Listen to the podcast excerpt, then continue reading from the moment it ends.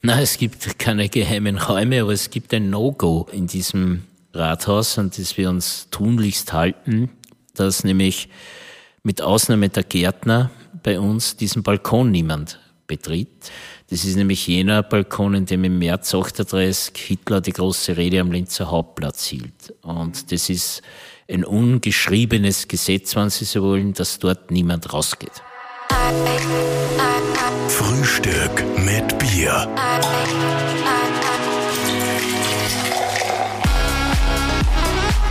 Herzlich willkommen zu einer neuen Ausgabe von Frühstück mit Bier. Heute beim Bürgermeister der für uns schönsten Stadt der Welt. Absolut, wir sitzen am Hauptplatz in Linz und gegenüber sitzt uns Bürgermeister Klaus Luger. Hallo. Ja, ebenso, hallo. Lieber Herr Bürgermeister, Sie sind gerade äh, frisch wiedergewählt worden, nach acht Jahren. Ah, stoßen wir mal an. Ja, stoßen wir mal an. Wir haben natürlich, das ist wie es gehört, ein Linzer Bier mitgenommen. Gell? noch, noch viel besser. Für einen Linzer Bürgermeister ein Linzer Bier. Zum Wohl. Cheers. Kommt jetzt nach langem wieder zurück. So ist es. Auch mit großem Erfolg bereits im, im Handel und mhm. in der. Gastronomie, mhm. wenn es aussperren Es ist ja richtig gut. Mhm. Es gibt ja viele Biere, die den Stadtnamen tragen. Eigentlich muss man das ja auch noch hinaustragen aus Linz und aus Oberösterreich, oder? Irgendwann sollte das Ziel sein, dass sie in Kärnten auch ein Linzer Bier trinken eigentlich, oder? Das wäre sicher ein kultureller Fortschritt für Kärnten. Weil da gibt's ja Buntigammer, da gibt's ja Villacher und alles, ja. alles ehrenwert, aber kann nicht mit Linz ja. Also man merkt schon, da schlagt wirklich das Herz für Linz beim Linzer Bürgermeister. Ähm, das war meine erste Frage. Ist das Ihr Traumjob? Wollten Sie schon immer Bürgermeister werden? Na, immer natürlich nicht. Also ich gehöre nicht zu jenen Politikern, die in der Sandkiste schon gesagt haben, dass sie Bundeskanzler werden wollten. So war das bei mir nicht in der Sandkiste. Keine Ahnung gehabt, was jemals aus meinem Leben werden sollte. Aber als ich dann vor knapp 30 Jahren mich entschieden habe, das Angebot äh, hauptberuflich in die Politik einzusteigen, Ab dem Zeitpunkt war das irgendwann auch eine, eine Option, Bürgermeister zu werden und auf die Frage Traumjob eindeutig ja. Eindeutig ja. Was wollten Sie damals als Kind werden in der Sandkiste? Hat es da Berufswünsche gegeben? Als Kind habe ich keine Erinnerung, was ich werden wollte, aber so als äh, Jugendlicher, so mit, naja, eher noch Kind, 12, 13 Jahren, äh, wollte ich unbedingt Sportreporter werden, mhm. weil ich Fußballfreak mhm. war und bin. Mhm. Und ab und zu, wenn ich ins Stadion gehen dürfen, wenn ich es wieder übertrieben habe. Und da gab es zwei Sanktionen bei mir zu Hause, Fernsehverbot, das war mir völlig egal. Ich habe immer schon sehr viel gelesen, das war pädagogisch nicht hilfreich. So meine also Eltern, Buchverbot hätte mehr gezogen. Ein Buchverbot war schon härter gewesen. Und die allerhärteste Strafe haben dann meine Eltern natürlich auch äh, einmal behirnt und das war Stadionverbot. Ah. Und da habe ich mir gedacht, ich muss schnell Sportreporter werden, weil das ist Berufsausübungspflicht. Ich muss ins Stadion gehen und in der Pause äh, ist dann Fanta und Pommes frites auch noch kostenlos für Journalisten. Also es gab viele Motive, dass ich Sportjournalist werden wollte. War, war ich aber nie. Wäre das was, wenn Sie das vielleicht irgendwann einmal noch mit zum Spaß einmal machen? Ja, das ist zum Spaß äh, jederzeit. Das war sicher äh, ein Amüsement für die Hörerinnen und Hörer im Radio an. Zwar weiß ich nicht, aber ich habe großes Faible für Fußball. Ja. Der Peter Filzmeier hat ja lustigerweise gerade ja. den Linz-Marathon das erste Mal moderiert äh, als Sportkommentator, weil das ein großer Traum ist. Ja, es war sein Kindheitstraum. Vielleicht nach der Bürgermeisterkarriere dann noch Sportreporter. Naja, schauen wir, was noch auf uns zukommt. Wie ist das so als Bürgermeister? Wann, wann entschließt man sich da politisch? Es hätte ja auch Landeshauptmann sein können, es hätte ja auch äh, Bundeskanzler sein können. Wann entschließt man sich da mit dem Ziel irgendwie, jetzt möchte ich mich zum Bürgermeister wählen lassen? Ich glaube, dass das auch so wie viele Berufsentscheidungen nicht etwas ist, wo man mit irgendjemandem beisammensitzt oder mit sich selbst ausmacht, das werde ich jetzt. Mhm. Das funktioniert nicht. Zumindest in den wenigsten Fällen, glaube ich. Äh, es ergibt sich einfach, in einem Team zu arbeiten. Ich war, äh, bevor ich Bürgermeister geworden bin, schon zehn Jahre in der Stadtregierung für unterschiedliche Ressorts zuständig und mhm. in meiner Partei war es dann, als 2013 der Wechsel angestanden ist, äh, überhaupt keine Diskussion. Das war für alle klar, dass ich als damalige, wenn man so wie Nummer zwei in der SPÖ auch Bürgermeister werden sollte. Und auch für mich war das klar, muss ich sagen. Und mhm. das war ein Ergebnis auch von Arbeit, von auch gruppendynamischen Prozessen und auch von Glück. Das, das heißt, man wächst da einfach auch quasi eine. Es gibt, Rolle. bei mir hat es keinen Strategieplan mhm. gegeben, weder in der Sandkiste noch sehr viel später. Äh, es hat sich ergeben, wenn andere äh, Veränderungen in meiner Partei gewesen wäre, war ich vielleicht nicht zum Zug gekommen. Das ist so im mhm. Business und das ist, glaube ich, auch bei anderen Spitzenfunktionen so, dass auch CEOs großer Unternehmen ja auch nicht vor 20 Jahren irgendwo beschlossen haben, dass sie CEO einer Föstalpine oder einer RLB mhm. werden. Das funktioniert ja so nicht. Sie sind ja ähnlich wie der Landeshauptmann Thomas Stelz auch in sehr große Fußstapfen gestiegen, äh, vom Franz Dobusch, vor, vor langjähriger Bürgermeister der Stadt Linz, hochgeachtet. Äh, wie waren das damals, ähm, die ersten Amtstage sozusagen? Und hat er Ihnen irgendwas Spezielles auf dem Weg mitgegeben, dass Sie auf das achten sollen? Nein, hat er nicht und da bin ich ihm auch heute noch dankbar dafür. Man braucht keine großen Ratschläge. Franz Dobisch und ich haben sehr eng äh, 25 Jahre Seite an Seite gearbeitet, extrem viel auch miteinander erlebt, gestaltet, überstanden, letztlich auch. Da kennt man einander und Dobisch hat sicher gewusst, dass ich kein Freund großer Ratschläge bin. bin ein Freund von Diskussionen, auch von kritischen Hinterfragen. Aber Ratschläge haben immer etwas äh, an sich, das ich nicht mag, nämlich so Bevormundung. Und mhm. wenn ich etwas wirklich schwer ertrage, ist Bevormundung, egal welcher Art. Mhm. Wie ist das dann, äh, Bevormundung, äh, ein Thema? Also wenn ich auf die Politik schaue, dann kommt mir immer vor, der Bürgermeister ist immer so ein bisschen losgelöst von der restlichen Bundespolitik auch. Wie ist das mit Bevormundungen für einen Bürgermeister der Stadt Linz? Haben Sie da Bevormundungen der SPÖ Österreich, der Bundes-SPÖ, der Pamela Rendi-Wagner, gibt es da irgendwie Bevormundungen heute noch oder ist das eigentlich eher eine Position der Bürgermeister, die eher für sich alleine steht? Bevormundungen gibt es nicht, aber was in jeder Partei gibt, auch in meiner, ist natürlich, dass man, dass man sich abstimmt und nicht jeder nur sofort immer sagt, was er oder sie sich alleine denkt. Das äh, ist ein zu großer Ego-Trip und wenn das manche machen, ist das aus meiner Sicht entbehrlich. Äh, aber es gab auch in der Vergangenheit immer wieder mal Versuche, mich ein bisschen an die Leine zu nehmen. Mhm. Äh, nachdem die alle nicht gefruchtet haben, glaube ich, hat sich das in meiner Partei herumgesprochen, dass man mit mir diskutieren kann, aber man soll mir nicht ausrichten, was ich sagen sollte. Mhm. Das mag ich nicht und daran wird sich auch nichts mehr ändern. Mhm. Also wie, wie sehen Sie das generell? Man hat ja oft so das Gefühl, dass so in Wien so ein bisschen eine Politikbubble herrscht, dass, dass die vielleicht jetzt gar nicht so sehr äh, die Perspektive zum restlichen Österreich zum Teil haben. Ähm, wie nehmen Sie das wahr? Wird da oft abgestimmt, auch mit dem Bürgermeister immer in der zweit-, drittgrößten Stadt Österreichs? Ich glaube, dass das zum Teil stimmt oder zumindest auch meine Wahrnehmung ist. Das ist auch äh, parteiunabhängig mhm. äh, in den Bundesstellen manchmal der Fall. Aber es hat per se nichts mit Wien zu tun. Zum Beispiel im Städtebund ist die Kooperation des Wiener Bürgermeisters mit dem Linzer Bürgermeister, auch mit Bürgermeistern aus anderen Landeshauptstädten ausgesprochen eng.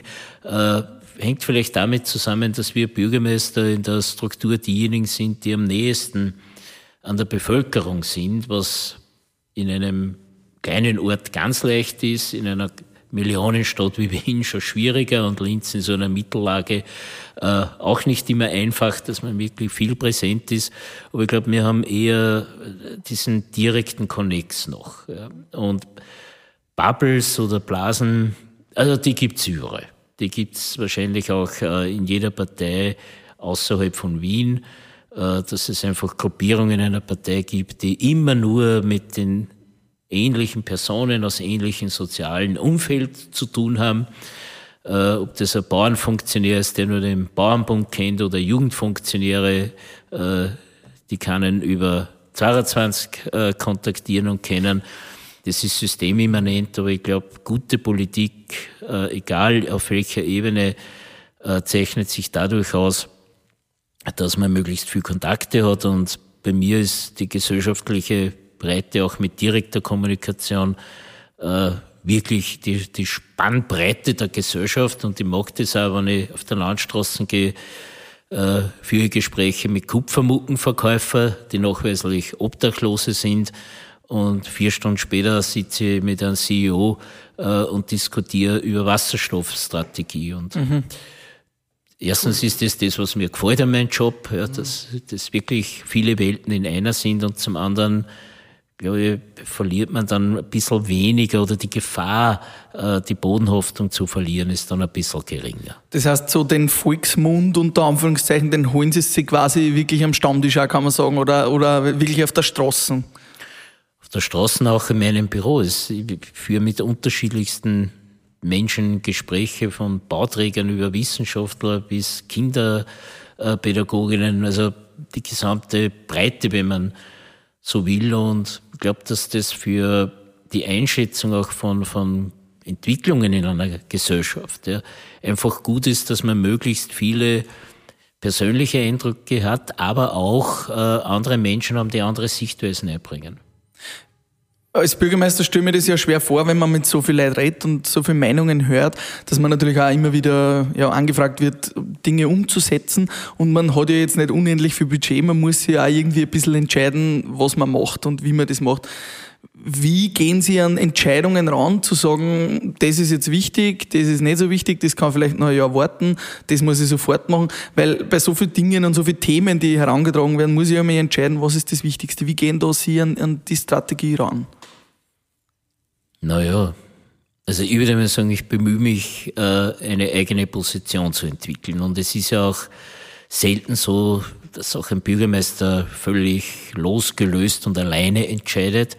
Ich mache das immer mit anderen. Ob das andere äh, Mitglieder der Regierung sind aus insgesamt vier Parteien oder auch andere Unternehmen der Stadt, wenn ich in eine Linzer gehe, denke dort mit dem Vorstand äh, Entscheidungen gemeinsam trifft. Und ich, ich glaube einfach, wenn man sich dann so etwas durchringt oder sagt, das ist jetzt so, die Menschen vertragen die Wahrheit. Auch diejenigen, die eine Entscheidung äh, bekommen, die ihnen nicht passt. Aber zu verzögern, äh, unexakt zu bleiben, Hoffnungen zu schüren, so im Konjunktiv, es könnte, aber man müsste, das auf Dauer holt dann das alles ein. Ja? Und sogar aus zeitökonomischen Gründen ist es gescheiter, wenn man sagt, sie, sorry, das ist in den nächsten Jahren nicht auf unserer Tagesordnung. Glaube ich, ist leichter zu leben, als wenn man jemanden, um bei diesem Bild zu bleiben, Jahr für Jahr vertröstet und mhm. sagt, vielleicht nächstes Jahr. Also einfach klare Ansagen, äh, wie in einem Unternehmen sehe ich das eher, äh, wo man auch glaubt zu wissen, wo man hin soll und dann gibt's unangenehme News, und je länger man die hinauszögert, desto mhm. schlimmer ist eigentlich nachher die Reaktion der Empfänger. Und das gilt mhm. für Politik auch, weil es einfach normale Kommunikation ist. Also sofort da immer den Elefanten im Raum ansprechen, sozusagen. naja, immer nicht gleich sofort. Also ab und zu kann man schon ein bisschen äh, stehen lassen, den Elefanten, und ein bisschen umgarnen. Aber irgendwann hat das ein Ende. Ja. Mhm. Ähm, mir kommt vor, dass Sie generell einen sehr pragmatischen Ansatz zur Politik äh, haben. Ähm, ich habe ein Interview gelesen, wo Sie sagen, ähm, dass Sie halt, Sie haben ja gerade das freie Spiel der Kräfte auch im Stadtparlament, das heißt, Sie haben sich keine fixe Koalition ausgesucht, weil Sie halt sagen, ähm, es ist völlig aussichtslos, äh, die Freiheitlichen von Migration und Frauenpolitik, die Grünen bei Verkehrspolitik und die ÖVP bei Freiheit und Gerechtigkeit zu überzeugen. Von dem her sucht man sich halt einfach bei dem Thema, das man machen will, die jeweilige Koalition aus. Also ich versuche halt für Vorstellungen, die ich für richtig oder sinnvoll halte, Mehrheiten zu finden. Äh, das geht, glaube ich, im Kompromiss besser, als wenn man eine Situation wie jetzt in Linz hat mit vier Parteien in einer Proportsregierung. Ich kann ja keine keine Mehrheitsregierung wie äh, auf Bundesebene äh, schließen, da muss man schauen, dass man mit allen möglichst auskommt. Und es ist völlig legitim für jede Partei, ja, ihre Positionen zu versuchen, auch umzusetzen. Für das kandidieren wir auch und werden ja in unterschiedlichen Ausmaß, aber alle gewählt. Und meine Erfahrungen, ich kenne beides, ich hatte sehr enge Kooperationen und Arbeitsübereinkommen in der Vergangenheit, auch schon vor meiner Zeit war das der Fall. Und jetzt habe ich äh, vorgeschlagen, dass wir das nicht machen, weil die Gefahr, wenn es drei Parteien gibt, die mit Abstand Zweiter, Dritter und Vierter sind, aber ziemlich gleich stark. Es ist immer nur ein Mandatunterschied zwischen ÖVP, Grünen und FPÖ. Äh, dann ist die Gefahr, wenn man sich wie bei einer Brautschau für eine entscheidet, mhm. äh, dann sind zwei natürlich in Koalitionsfragen zurückgesetzt, fühlen sich auch zu Recht in das zweite Glied versetzt und da bin ich politisch eher für Bigamie als für die klassische Ehe. Klingt extrem vernünftig, auch im Sinne, dass das was weitergeht. Ähm, Aber ist wahrscheinlich das, auch nicht immer leicht, oder? Ist ein Modell auch für den Bund oder geht das dort nicht? Oder? Ich glaube, dass es auf Bundesebene schwieriger ist, weil äh, dadurch, dass dort Gesetze gemacht werden, die gesellschaftspolitische äh, Dimension viel stärker ausgeprägt ist als auf der Ebene der Kommunalpolitik. Äh, die Frage, wie hoch ein Haus sein darf, ist keine gesellschaftspolitische Frage. Das mag eine städtebauliche und vielfach eine der Befindlichkeit und des Geschmacks sein. Aber wenn Sie äh, vorstellen, Sie so ein Eherecht äh, mit einer konservativen Partei verhandeln, mhm. Sie so in Zuwanderung mit der FPÖ verhandeln und mhm. den Ausbau des Wiener Flughafens mit den Grünen, dann werden Sie sehr schnell merken, wo Zeitverschwendung beginnt. Und deswegen halte ich es auf Bundesebene für vernünftig, dass man sich jemanden sucht, wo die Übereinstimmung möglichst groß ist und man dann versucht, gemeinsam zu regieren. In einer Stadt wie Linz ist derzeit sicher vernünftiger zu schauen, dass man möglichst hohen Kompromiss hat und dort, wo es nicht geht, gibt es klare Entscheidungen im Gemeinderat. Was mich jetzt interessiert, äh, wir sind mitten in der Corona-Pandemie. Ähm, heute, wir dürfen Sie sagen, wir sind eine Aufzeichnung, heute ist Sebastian Kurz zurückgetreten. In der politischen Welt passiert so viel, so schnell. Skandale sind quasi an der Tagesordnung. Ist dieses Politiker manchmal extrem anstrengend, dass man versucht, dass man so einen Spieß oder diesem Spießrutenlauf an Skandalen irgendwie entweicht oder äh, ist man da nicht auch manchmal schon müde und sagt, na, eigentlich freut es mich gar nicht mehr, weil an jeder Ecke lauert quasi der nächste Skandal, der mögliche? Nein, tun wir da vielleicht ein bisschen leicht. Erstens äh, würde ich sagen, Vorteil vieler Entwicklungen ist, ist durch diese Dynamik und die Schnelligkeit, es wird dann selten langweilig. Mhm. Das ist einmal grundsätzlich gar nicht so schlecht für einen Arbeitsalltag. Äh, ob man jedes Thema das einen betrifft und damit gegen, gegen Langeweile sorgt, so optimal ist, das wage ich auch zu ja. bezweifeln. Aber ich glaube, auch wenn es Skandale oder in der letzten Zeit eben häufiger diese Verfehlungen äh, gegeben hat, man muss immer genau schauen, auf welchen Ebenen etwas stattfindet. Und glaube, dass wir uns da wirklich äh, so in Oberösterreich, aber auch in Linz unterscheiden. Wir haben äh, seit Beginn der Corona-Pandemie seit Ende Februar 2020 keine wirklich schlimmen politischen Auseinandersetzungen in dieser Stadt gehabt, wo man aus meiner Sicht sagen könnte, so, jetzt ist eine Grenze unterschritten worden oder jetzt ist, ist nur mehr mit Dreck geschleudert worden. Die, solche Zeiten gab es auch bei uns. Äh, das waren mehr parteipolitische äh, Skandalisierungen als tatsächlich äh, Korruption oder all das, was jetzt von der Staatsanwaltschaft untersucht wird, bei, den, bei einigen Bundespolitikern. Aber in Linz, glaube ich, sind wir da relativ sauber und sehr safe. Äh, und es ist ja wirklich in dieser derzeit äh, für mich unheimlich beklemmenden Corona-Situation, die immer konfliktbeladener wird. Äh, ich glaube auch jeder und jede, völlig unabhängig von, von politischen Funktionen, sich einfach so schwer tut, damit noch weiter einigermaßen glücklich leben zu können. Ja, aus mhm. unterschiedlichen Gründen hat derzeit viele Menschen sagen, es ist schlimm, ich will eigentlich nicht, lasst uns ausbrechen. Das Letzte, was man in so einer Situation braucht, ist, dass man noch politische Streitereien führt. Ja. Mhm. Ich höre ein Geräusch. Ja, das ist der Frühstück mit Bier, Bierwagen. Der Frühstück mit Bier, Bierwagen. Das ist keine Demonstration. Ausnahmsweise gerade vor der Tür vorbeikommen. In diesen Tagen ist der Lärmpegel am Linzer Hauptplatz relativ hoch.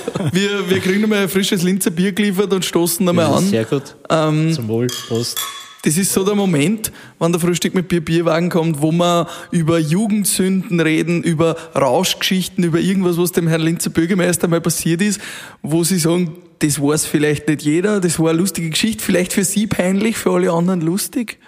Gibt's da irgendwas?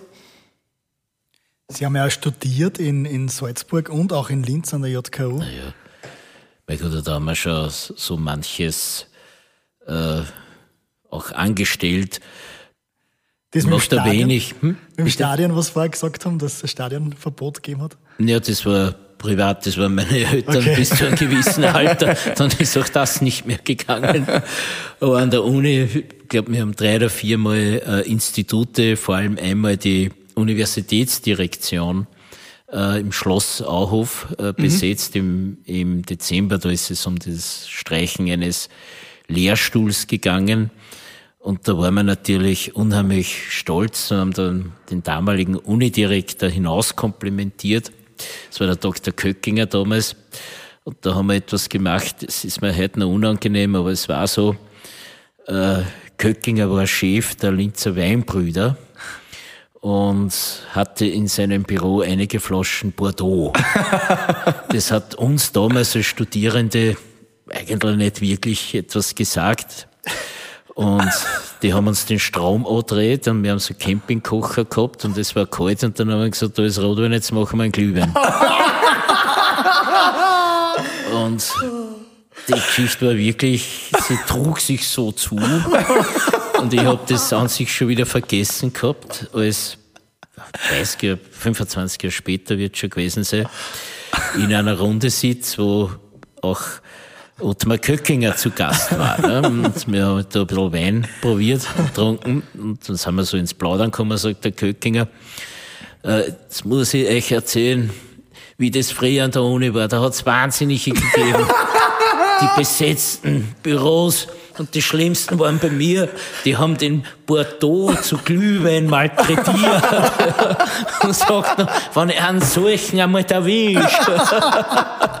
und ich sitze daneben und sage, Ottmar, ich war dabei. Haben Sie gesagt? Haben sie gesagt, äh, und was hat er gesagt? Das war ein Riesengaude natürlich.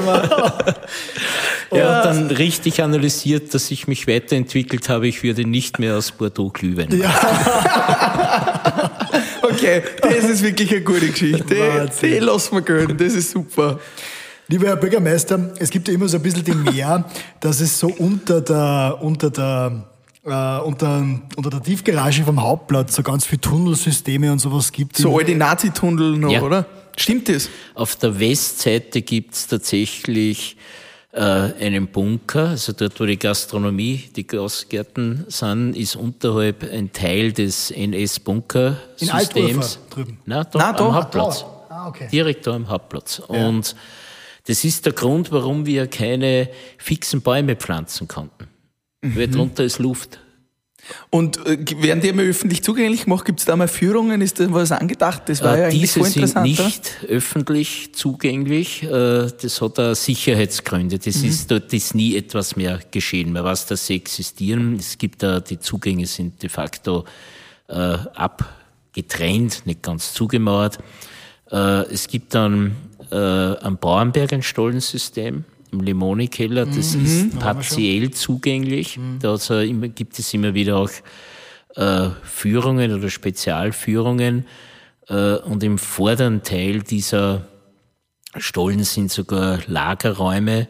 Ich glaube, die haben teilweise Weinhändler früher, früher benutzt, aber die sind im Grunde nach äh, alle nicht zugänglich und werden auch von der, vom Bund verwaltet, sind im Eigentum einer Bundesinstitution.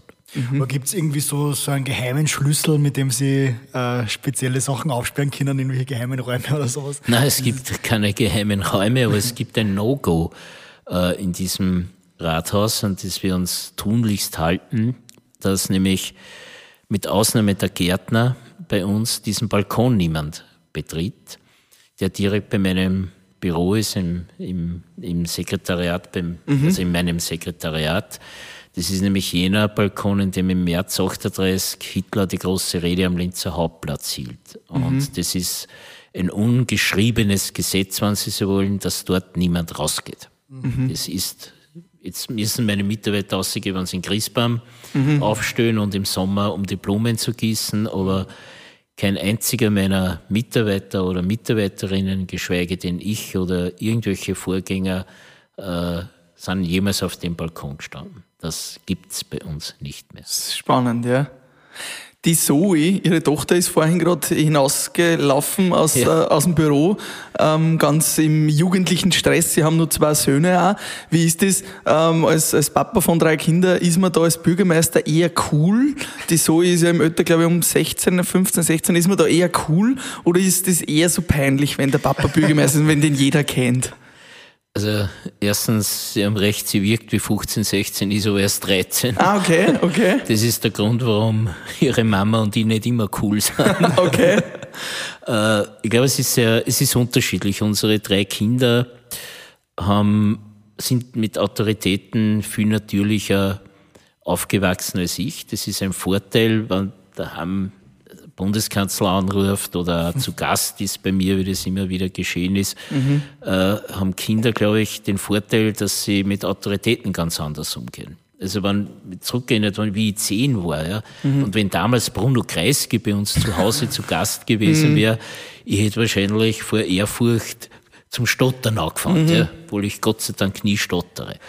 Das ist, glaube ich, ein Vorteil, wenn man mit Kindern das auch reflektiert das, was sie manchmal genervt hat, und vor allem, wenn sie, wie sie kleiner waren, äh, wenn wir etwas gemeinsam unternommen haben und sie dann die, das Monopol, dass wir jetzt endlich gemeinsam was tun, mit anderen teilen mussten. Mhm. Das war mit meinen Jungs so im Stadion. Hast dann gesagt, Papa, warum gehen wir miteinander ins Stadion? Du sprichst sowieso schon wieder mit allen anderen. Mhm. Das, glaube ich, passiert Kinder, deren mhm. Eltern nicht so in der Öffentlichkeit sind, nicht in diesem Ausmaß. Oder was eher mir einmal wirklich nachdenklich gestimmt hat, war, meine Tochter, wie es so im, im Volksschulalter war, ist gerne ins Hallenbad gegangen und wir haben uns einen Nachmittag in der Woche immer freigehalten, dass nur sie und ich was dann. Und da sind wir halt ins, als Uferaner ins Biesenfeldbad, wir sind ja. oft schwimmen gegangen und irgendwann hat sie mal zu mir gesagt, sie will nicht mehr schwimmen gehen mit mir. Ne? Und ich nachfragen, was ist denn da los? Ne? Mhm. Und dann hat sie gesagt, nein, es ist nicht wegen des Schwimmengehens, aber wenn ich sogar beim Schwimmen dauernd mit anderen Leuten rede und dann keine Zeit habe, dann will sie mit mir nicht mehr schwimmen mhm. gehen. Ne? Und da habe ich gedacht, sie hat vollkommen recht aus ihrer damals, weiß ich nicht, sieben, achtjährigen Perspektive. Und das ist etwas, was in einem glaube ich, bestimmte Jahre für Kinder schwierig ist, in der Öffentlichkeit das so zu teilen. Jetzt ist eigentlich egal, meine Söhne studieren in, in München und in Leoben. Mhm. Äh, die sind gestanden, die können mit dem umgehen und äh, unsere Tochter, Zoe, ist ebenfalls, glaube ich, damit gut unterwegs und es gibt eigentlich keine Probleme. Aufpassen muss man, dass nicht präpotent werden. Das ist die andere mhm. Gefahr. Mhm das scheint meiner Frau mir gelungen zu sein, dass das nicht so ist. Ist es dann ein Thema, dass die auch irgendwann einmal in die Fußstapfen treten oder in die Politik gehen? Die Zoe läuft ja schon beim Linz-Marathon mit, geht ja schon ein bisschen in die Fußstapfen vom Papa? Naja, und diskutiert am Hauptplatz mit Impfgegnern. Okay, also das ist wirklich, ja, tut sie auch. Äh, muss man sich ein bisschen in der Offensive, glaube ich, vor sich selbst schützen. Na, für meine Söhne ist Politik äh, als, als Beschäftigung ehrenamtlich oder auch engagiert kein Thema. Das sind extrem politische Menschen, wir diskutieren sehr viel, aber engagieren mhm. äh, nein. Und bei der Zoe bin ich mir nicht sicher, was dann alles auf uns zukommt. Der ist 13 und was Kindern in solchen Familien, glaube ich, äh, einfach passiert ist, dass Politik dauernd ein Thema ist. Und wichtig ist nur, dass man sie nicht einengt, nicht mhm. äh, primitiv dogmatisiert, aber auch um Standpunkte kämpft. Und das machen wir miteinander immer und es ist auch mit der eigenen Gattin so, dass wir nicht immer einer Meinung sind politisch und auch nicht mit, äh, mit den Kindern, aber so ein gemeinsamer Werterahmen, ein Wertekatalog, dass man halt solidarisch, sozial und im weitesten Sinne halt in unserer Familie liberal-sozialdemokratisch alle fünf ticken, das ist schon so. Mhm. Aus unserer Community sind auch ein paar Fragen gekommen, unter anderem, ja. ähm, sind Sie schon mal mit dem Radl oder zu Fuß von einem Eck von Linz zum anderen gefahren oder gegangen? Ähm, von, er schreibt von, zum Beispiel von der JKU bis nach Öbisberg. Na, mit dem Rad bin ich noch nie so weit gefahren. Ich glaube, es ist auch der Thema Verkehr Student natürlich. bin ich viel von der JKU äh, mit dem Radl äh, selbst gefahren, aber, aber nie bis Hebelsberg, weil das südlichste, wo ich gewohnt habe, war ein Bindermichel. Mhm. Also in einem bin ich das nie durchgefahren und gelaufen auch noch nicht. Was ist denn so Ihr Lieblingsplatz in Linz? Gibt es da einen, wo Sie sagen, paar, da gehen Sie hin, wenn Sie entspannen wollen? Oder geht das in Linz gar nicht? Oh ja, das geht wunderbar. Äh, ich mag wirklich sehr gern äh, den Hauptplatz. Nicht nur, weil ich da arbeiten darf. Ich habe ihn auch vorher schon sehr gemacht. Und ich gehe da ganz gerne in eine der Lokale, die da sind. Einmal, wenn es geht, eine Pizza essen oder einfach noch after work noch ein bisschen Wein trinken. Ich mag ganz gern äh, in Urfa äh, den Raum zwischen den Brücken, da tue ich ganz gern laufen. Und dann aber, nachdem jetzt die Eisenbahnbrücke so super laufflair ist, dann auf der Linzer Seite wieder zurück über Nibelungenbrücke. Das ist ein, ein, ein Stadtraum, mit der mir einfach äh, sehr gut gefällt. Und dann habe ich einen Lieblingsblick, das ist von der Stadtautobahn auf die Föstalpine ans Industriegebiet, weil da weiß ich, äh, wo die Stärke der Stadt liegt. Und das ist ein wunderbarer, hebender Anblick für ein Kind von einem Föstarbeiter.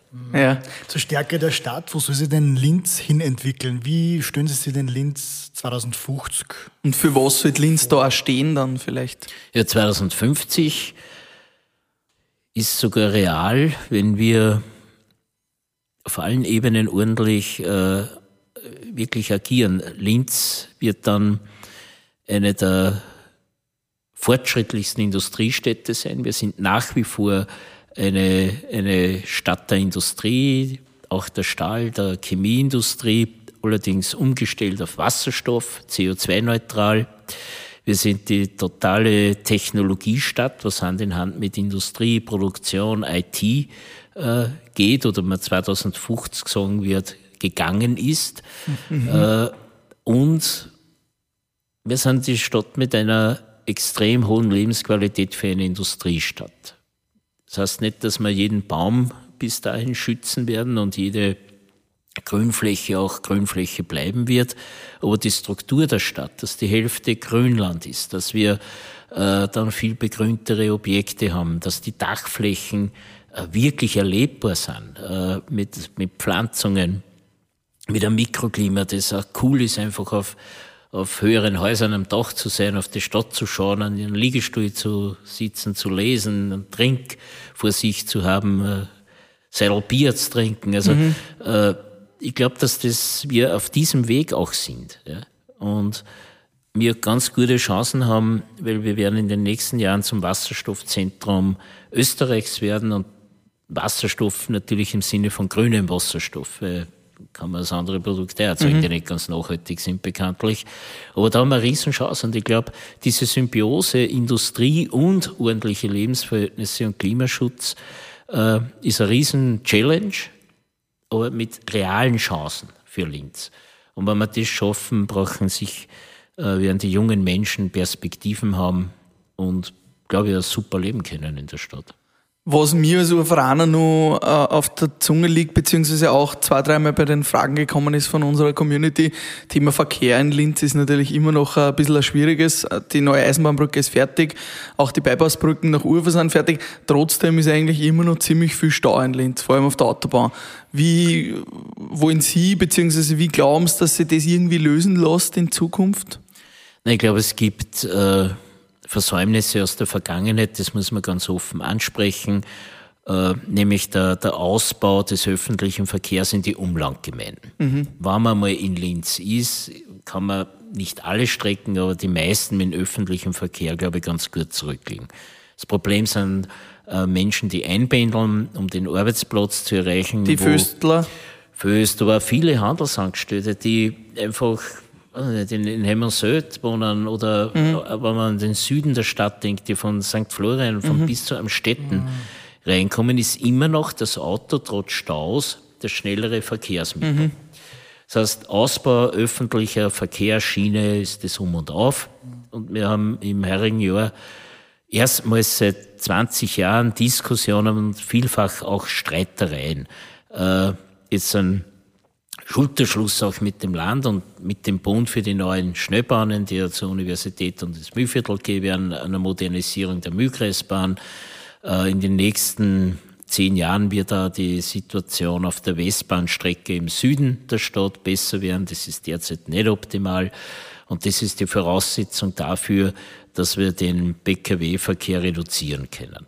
Mhm. und äh, wer glaubt, dass man mit zusätzlichen Straßenbauten äh, das Problem in den Griff kriegt, glaube ich, äh, irrt, äh, weil die, die innerstädtischen äh, Straßensysteme dann völlig überlastet sind. Also wir müssen umsteigen und wir werden ein bisschen kreativer sein müssen. In meiner Periode in den sechs Jahren wird es schwierig sein umzusetzen, aber ich bin überzeugt davon, in 20 Jahren fahren Stadtseilbahnen in dieser Stadt. Davon cool. bin ich zutiefst überzeugt. Mhm. Ja.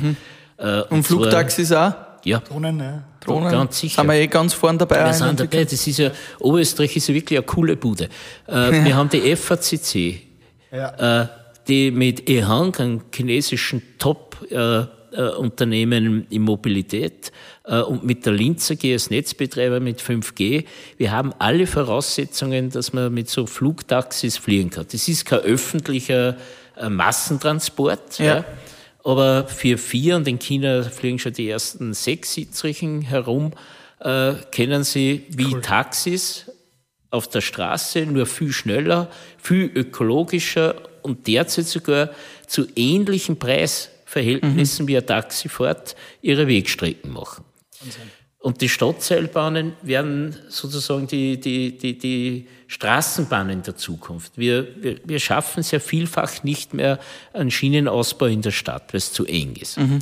Äh, also dann geht unterirdisch, das ist zum Teil nicht finanzierbar. Mhm. Zu teuer, Und diese Stadtseilbahnen haben den riesen Vorteil, sie sind in der Luft, na no, na nicht, dann waren es keine Seilbahn ja. und schaffen es dadurch auch schnell zu sein, sind sehr wenig störungsanfällig, außer Wind. Nicht laut? Gibt es eigentlich kein wirkliches Störungsthema oder Sturm. Ja, sind nicht laut, äh, sind im Betrieb das günstigere von mhm. allen Verkehrsmitteln, äh, haben einen höheren Investitionsbedarf, der aber über die Jahre viel leichter abschreibbar ist. Mhm. Also ich bin total überzeugt davon, äh, auch wenn es jetzt nur Widerstand gibt, auch auf politischer Ebene.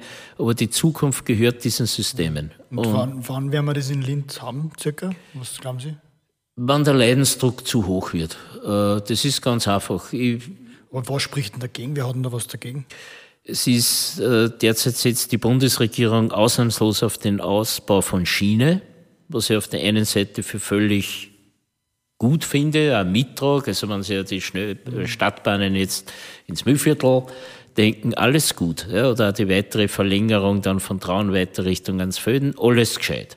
Und dann gibt es Strecken, die gehen nicht mit der Schiene. Ich kann Ebelsberg mit dem Industriegebiet nicht mit der Schiene mehr verbinden. Es ist kein Platz. Mhm. Es geht nur mehr unterirdisch. Das kostet so viel Geld, das können wir uns alle miteinander nicht leisten. Oder Seilbahn. Und eine mhm. Seilbahn hat die Kapazität von einer Straßenbahn über den Tag betrachtet. Mhm. Und was, und ich glaube, äh, das sind auch Dogmen. Ja? Und Dogmen halten nur so lange, solange äh, der Druck nicht höher wird. Und der Druck wird steigen. Wir entwickeln den Linzer Süden.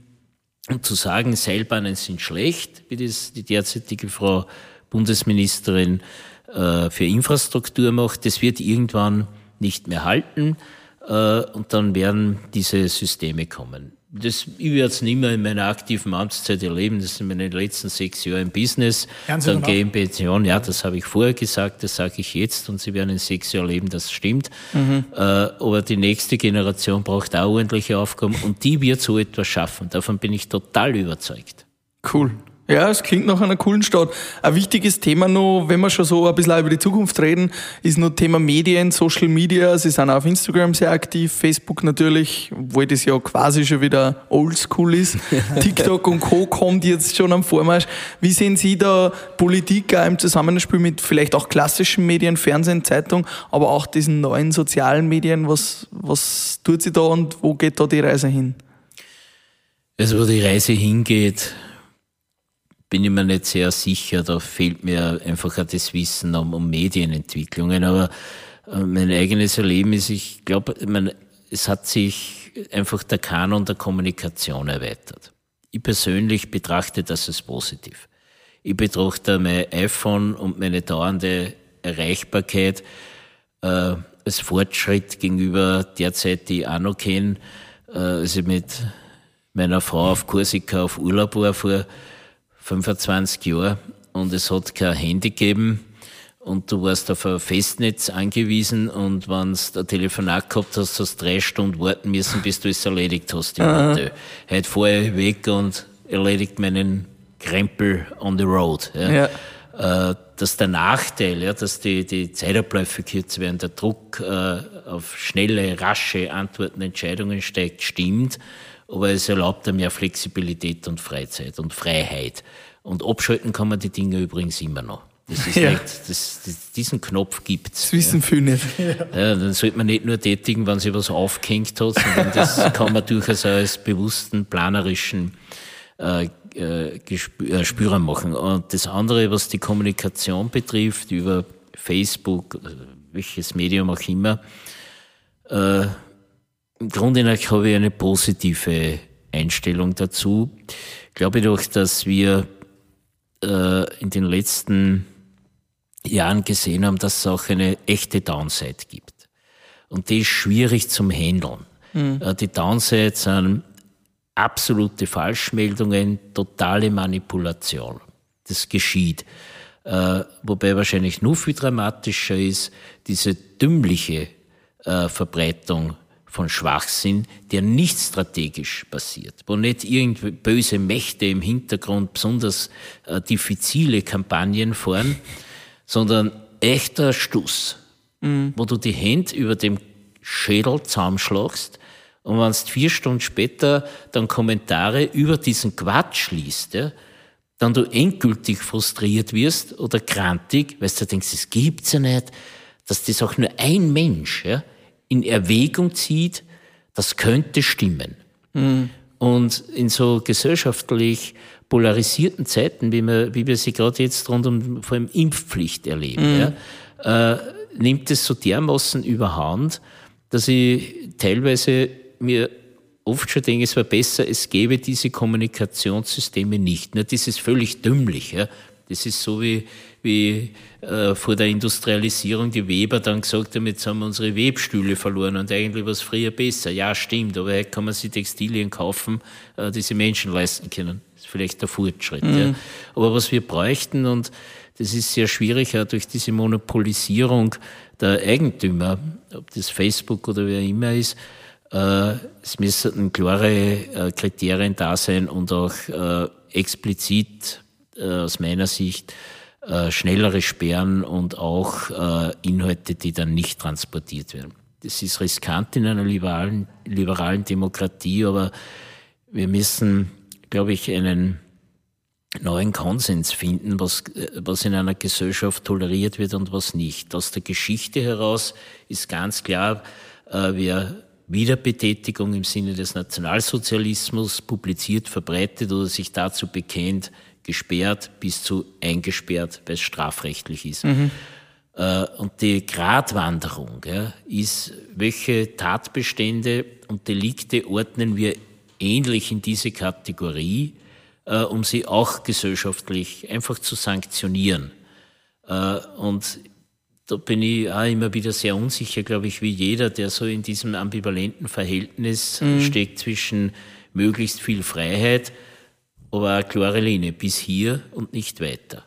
Mhm. Und das ist, glaube ich, eine Diskussion, die man politisch und im Folge auch juristisch entscheiden muss. Mhm. Und zwar eher rasch. Mhm. Eine spannende Zukunftsfrage. Viele Innenstädte in manchen Städten sterben ja quasi aus, weil die Mieten recht hoch sind. Äh, keiner kann sich mehr leisten, dort sein Geschäft zu machen. Ähm, Gibt es da Überlegungen der Stadt, dass man sagt, man unterstützt es das irgendwie, dass, dass junge Geschäfte Fuß fassen können? Oder wie senken Sie die Entwicklung der Innenstadt an sich? Naja. Äh Auch ein ja, großer Konkurrent Plus City der natürlich auch ähm, in dem Leben einer Innenstadt viel Geschäft wegnimmt. Auch. Ich habe eigentlich diesen Eindruck nicht. Mhm. Äh, ich glaube, dass eine, wir ein Riesenglück gehabt haben. Als ich 2003 in die Stadtregierung gekommen bin und als erstes erstmals damals Stadtplanung machen durfte, ist genau die Diskussion geführt worden. Die Innenstadt stirbt aus. Nur mehr Rechtsanwälte, nur mehr Banken, nur mehr Ärzte und wenn du dann oben durch die Stadt gehst, äh, typisch Linz, Gehsteige nach oben geklappt, kein Mensch da. Mhm. Und jetzt muss man die jetzige Situation ein bisschen ausblenden. Aber bis äh, März oder Februar 2020 hat sich diese Innenstadt total verändert bei uns. Zum Teil als geplanter Prozess, das war zum Teil die Stadtpolitik, aber nicht nur. Wir haben ein, äh, äh, Glück gehabt, weil sich äh, ein paar Investitionen aufgetan haben. Das erste ist unsere Innenstadt, nicht, nicht nur die Altstadt, aber dort sehr markant. Die Innenstadt äh, ist wieder massiv auch ein Wohngebiet worden. Mhm. Also wenn Sie die ganzen Nebenstraßen anschauen im innerstädtischen Kern, jetzt nicht nur auf die Landstraße sich fokussieren, aber Herrenstraßen, überall neue Wohnungen entstanden, Altstadt plus 350 Wohnungen, führt dann wieder zu Konflikte um vier ja. in der Früh. Ja. Ja. Aber so ist ja das städtisches Leben. Ja. Äh, aber der Vorteil ist, es wohnen Menschen häufiger in der Innenstadt als früher. Das heißt, diese Ghettoisierung ist weg. Das Zweite, in den letzten 30 Jahren sind äh, also massiven Ausbau der Gastronomie in der Innenstadt gegeben. Mhm. Äh, viel, viel mehr als jemals in der Innenstadt war. Und drittens, es sind eine Reihe von Kultur- Einrichtungen, wenn Sie nur ans OK denken, äh, auch an die Aufwertung des gesamten Ursulinenhofs, äh, an ein Musiktheater, wenn es wieder offen ist.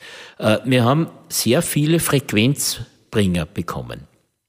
Und an der, äh, auf der Landstraße hat es auch die klassische Veränderung gegeben. Die familiengeführten Unternehmen, die es in meiner Kindheit noch gegeben hat. Das äh, Textilgeschäft hat eines Kralka geheißen. Mhm. Ja. Das war der Oder Inbegriff. Ja, den gibt's noch. Den gibt's noch, ja. gibt's auch noch. Ja. Und, aber es gibt so viele dieser familiengeführten Unternehmen nicht mehr, mhm. aber der Familien nach wie vor. Die sind halt Eigentumsvermieter und nicht mehr Kaufleute. Brauchen sie nur die Landstraßen ganz genau nach dem Grundbuch durchsuchen. Und das ist irgendwie verständlich, weil es zu einer Internationalisierung gekommen ist. Das ist ja kein Linz-Thema alleine, wenn Sie Einkaufsstraßen mit vergleichbaren Städten in der Bundesrepublik anschauen, das ist alles sehr, sehr ähnlich. Das mhm. stimmt ja. Aber uns hat nicht die Plus City da besonders geschädigt, sehe ich überhaupt nicht so. Äh, in Urfa übrigens auch nicht die Lenzia City, im Gegenteil, die hat wenigstens dafür gesorgt, dass das Gebiet rund um die Hauptstraßen äh, ist, noch ja. immer relativ gut dasteht. Ja. Das müsste ja aufgrund der Verkehrssituation viel dramatischer sein, mhm. dort, wenn man ehrlich ist. Ja. Äh, also ich glaube, wir haben da dieses Problem nicht so, sondern was derzeit virulent ist, und das weiß ich, das ist eine Aufgabe, die ich mich kümmern muss noch in den nächsten Jahren, äh, ist, es haben sich die, die Anforderungen der Handelsbetriebe an die Flächen verändert. Mhm. Die brauchen nicht mehr so große Lager. Äh, sie wie er früher gesagt hat, unter 600 Quadratmeter miete ich nichts, äh, sagt halt, ich brauche nicht mehr 300. 200, mhm. 250 reichen mir. Und da müssen Sie die Hauseigentümer ein bisschen darauf einstellen, dass die äh, neben den Haupträumen, die direkt Landstraßen sind, die Nebenräume nicht mehr um den Quadratmeterpreis vermietbar sind. Das können Sie vergessen. Ja. Äh, wir müssen uns auch damit halt äh, abfinden oder es zur Kenntnis nehmen, einmal ist ja gar nicht wertend, äh, dass der Internethandel eine größere Rolle spielt. Warum auch nicht? Ich weiß nicht, wo, wo das Base ist. Hauptsächlich ist Umsatz funktioniert. Das heißt, wir kriegen auch zusätzliche Chancen in der Innenstadt, wenn die einmal primär von den privaten Eigentümern die Vorstellungen, wie man noch vor fünf oder zehn Jahren verdient hat, die muss man nach unten schrauben. Mhm. Und da bin ich ein, eher ein Fan des Marktes und da bin ich wirklich liberal und keiner, der da staatlich interveniert, weil ich glaube, das löst sich von selbst. Wenn wir anfangen, Subventionen zu zahlen, weil was mhm. leer steht, was passiert dann? Es kommt Steuergeld, es werden so dann Unternehmen sich leichter ansiedeln aber die gehen mit den Preisen nie runter, mhm. weil sie ja subventioniert werden. Und da Dann genau wieder keine einkaufen. Ja, und da also. tue ich lieber Geld investieren und das, das machen wir. Das habe ich auch noch mit dem Kollegen Bayer angefangen, wie er noch für Wirtschaft zuständig war in der vorletzten Regierung, muss man jetzt schon sagen, äh, dass wir die Innenstadt mit Maßnahmen beleben. Das können Veranstaltungs-, Kulturgeschichten sein, aber auch der öffentliche Raum. Dass das wieder cool ist, in der Innenstadt zu bleiben. Die Begrünungen hängen damit zusammen. Mhm. Ja, wenn Sie da im Sommer rede ich gar nicht von, mit Kindern, ja, das reicht eh schon als Erwachsener, äh, auf dem Hauptplatz marschieren, sie sind schweißgebadet. So, wir überlegen gerade, ob wir nicht wie in anderen Städten auch Wasserflächen zusammenbringen in den mhm. nächsten Jahren. Dann schaut das schon wieder völlig anders aus, dass du einen Samstagnachmittag mit deiner Family auch im Sommer da erscheinst. Mhm. Und dann geht man halt dort auf eine Pizza hier, auf einen Kebab oder auf ein Brauthändel, was er immer trinkt, sein Bier. Und das bringt, glaube ich, viel mehr einmal an, an, an, an Belebung. Ja? Und da kann die Gastro profitieren, es werden dann auch Geschäfte profitieren. Klar, wenn, wenn Leute da sind. So ein Zielhandel oder so äh, Kochgeschirrverkäufer werden nicht so profitieren, weil man nicht am Samstagnachmittag um dumm rennt und sagt, ma, was die genau, Pfannen suchen auch schon seit zwei Jahren und fliegt nicht rein zu Hause. Aber Textilien, diese ganzen Geschäfte, die, die nicht so immer nur, mhm. äh, also dem Sinn des Shoppens leichter äh, erwerbbar sind. Das wird, in die Richtung wird es gehen. Und ich bin überzeugt davon, dass wir da ganz gute Chancen haben und aber mehr auch noch auf Familien und was jetzt so das engere Geviert rund um die Landstraße äh, betrifft, das ist derzeit eher von meiner Generation als von ihrer Generation geprägt. Und da muss man schauen, dass da äh, einfach auch von, von zum Beispiel Stadtmöblierung auch Jüngere da sind. Bei unserer Stadtoase da, die begrünt ist, Sehr einen cool, Schatten ja. hat und wo du dein iPhone aufladen kannst mhm. und ein WLAN hast, äh, wenn ich dort sitze, bin ich der Alte. Ich bin den Sommer auch schon ein paar Mal dort gesessen ja, und habe mich alt gefühlt. ja, da sitzen die Jungen. Ich finde das cool. Ja, ja. ja. im Klosterhof falle ich nicht auf ja. von der Generation. Ja. Ja, klingt super. Also ich freue mich drauf, was da noch kommen wird in Linz. Danke, lieber Herr Bürgermeister, dass Sie sich die Zeit genommen haben. Abschließend bei Frühstück mit Bier danke. haben wir noch einen kurzen Wordrap, einen kurzen Bierrap. Okay. Kurze Fragen, kurze Antworten. Ja. Bier Wordrap. Linz ist für mich die coolste, beste, schönste, großartigste Stadt Österreichs. Perfekt. Das würde ich meinem 18-jährigen Ich raten oder sagen offen in die Welt hinausgehen, Neues machen und vieles riskieren. Als Bürgermeister will ich noch meine Arbeit gut fortsetzen, so wie bisher und mithelfen, dass Linz die Industriestadt wird, die Klimaschutz in die Industriepolitik integriert. Wenn ich an Blau-Weiß Linz in fünf Jahren denke, dann äh, spielen wir in der ersten Bundesliga, haben den Last zum vierten Mal hintereinander im Derby geschlagen und haben mindestens die Teilnahme der Conference League vor unseren Augen. Ja, man sieht auch, ein Bürgermeister darf noch unrealistische Träume haben. so unrealistisch. ich habe die Tabelle gesehen und weiß, wie die Linzer Vereine stehen. Ja, ey, sehr nahe, muss man sagen. Stimmt, ey, ja. Herr Bürgermeister, vielen Dank für das Frühstück mit Bier. Dankeschön und wir wünschen noch einen schönen Tag. Danke, ebenso einen schönen Tag. Prost. Prost. Prost. Frühstück mit Bier.